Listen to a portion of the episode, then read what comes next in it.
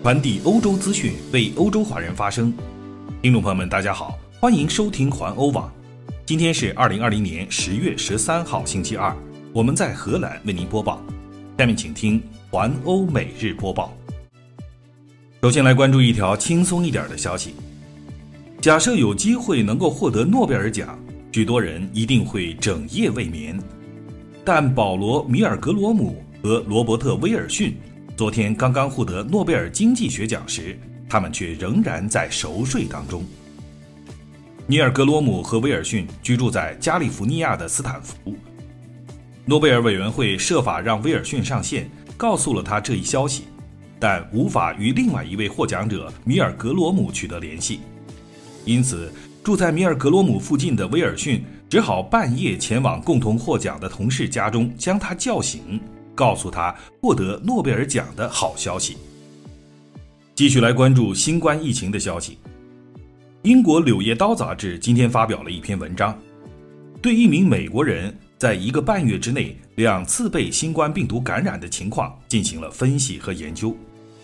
据该杂志称，现在全世界已经描述了五例再感染的病例，其中包括荷兰的一例。这说明感染过新冠病毒的人不一定不会再次感染。根据教授兼首席研究员马克·潘多里的说法，关于病毒和免疫系统反应的许多事情，学术界仍然未知。潘多里在杂志上说：“但是这表明了从前的感染并不一定能够预防将来的感染。”根据潘多里的说法，曾经检测为新冠病毒阳性的病人，病愈后。仍应该遵守预防措施，例如保持距离、戴口罩和定期洗手等。先前在香港、比利时、荷兰和厄瓜多尔都发现了再次感染的病例。在荷兰，一名89岁的女子第二次感染新冠病毒之后，终于不治身亡。这是荷兰鹿特丹伊拉斯莫大学医院病毒学教授库普曼斯在他的文章中透露的。这也是世界上第一例正式的病人再次感染后死亡的官方病例。世界卫生组织负责人谭德赛近日表示，让危险的、尚未完全了解的新冠病毒肆虐是不道德的。在公共卫生的历史上，以这种方式追求所谓的群体免疫，从来都不是抵抗病毒爆发或大流行的策略。因此，他认为。让病毒自由蔓延不是一种选择。世卫组织在四月份时曾表示，没有证据表明从新冠病毒感染中恢复过来并具有抗体的人也能够免受第二次感染的影响。该组织就发出所谓的免疫护照问题发出警告，包括智利等国家曾经考虑过发放免疫护照。为了获得针对新冠病毒的群体免疫力，科学家表示。至少必须有百分之六十的人口受到感染。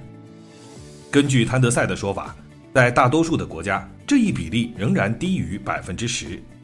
他重申了世界卫生组织自今年春季以来一直提倡的方法：发现、检测、隔离和治疗。来看一条疫苗研发的相关消息，在荷兰也有分布的美国强生公司。近日已经暂时停止了开发针对新冠的疫苗。该公司在研制过程中遇到了挫折，到底发生了什么，目前还不清楚。强生公司还没有对暂停测试工作做出解释。根据新闻媒体 Star News 所拥有的文件，这家制药公司日前宣布，一个测试对象意外的生病了。该公司已经要求外部安全委员会调查这位患者的疾病是否与接种疫苗有关。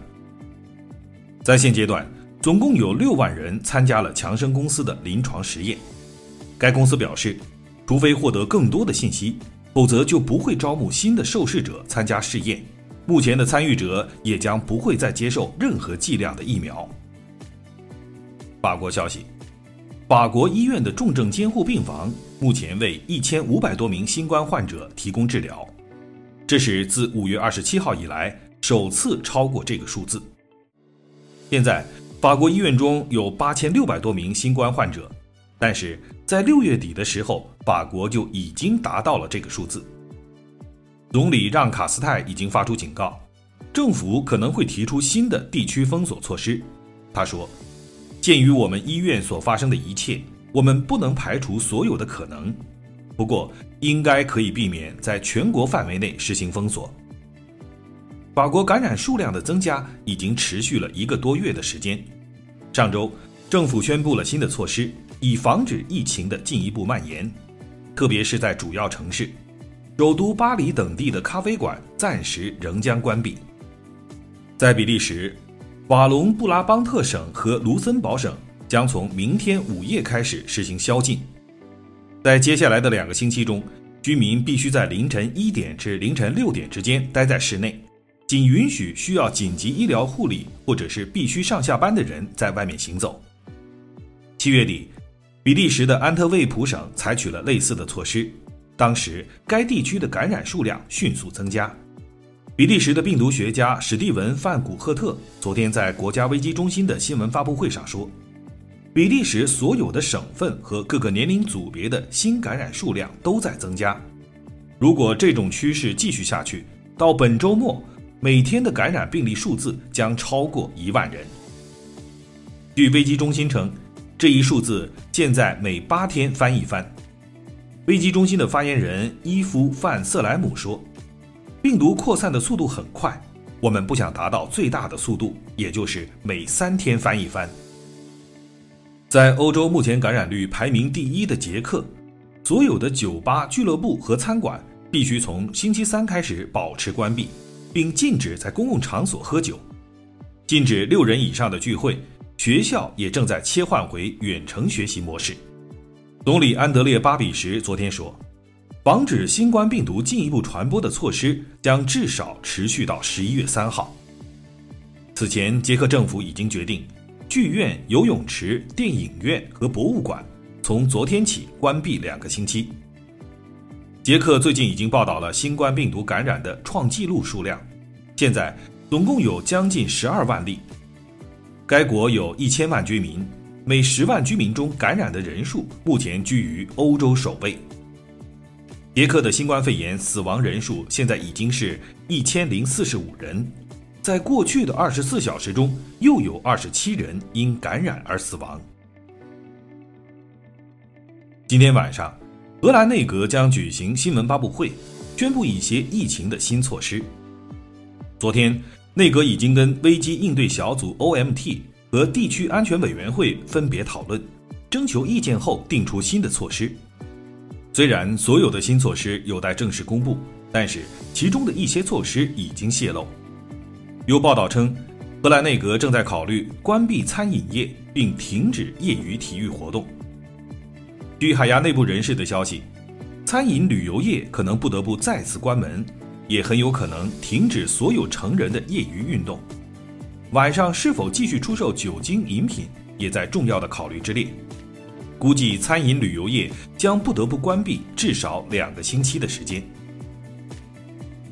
意大利消息，意大利政府正在采取更加严格的措施，以防止病毒的传播。意大利新闻社安莎社报道。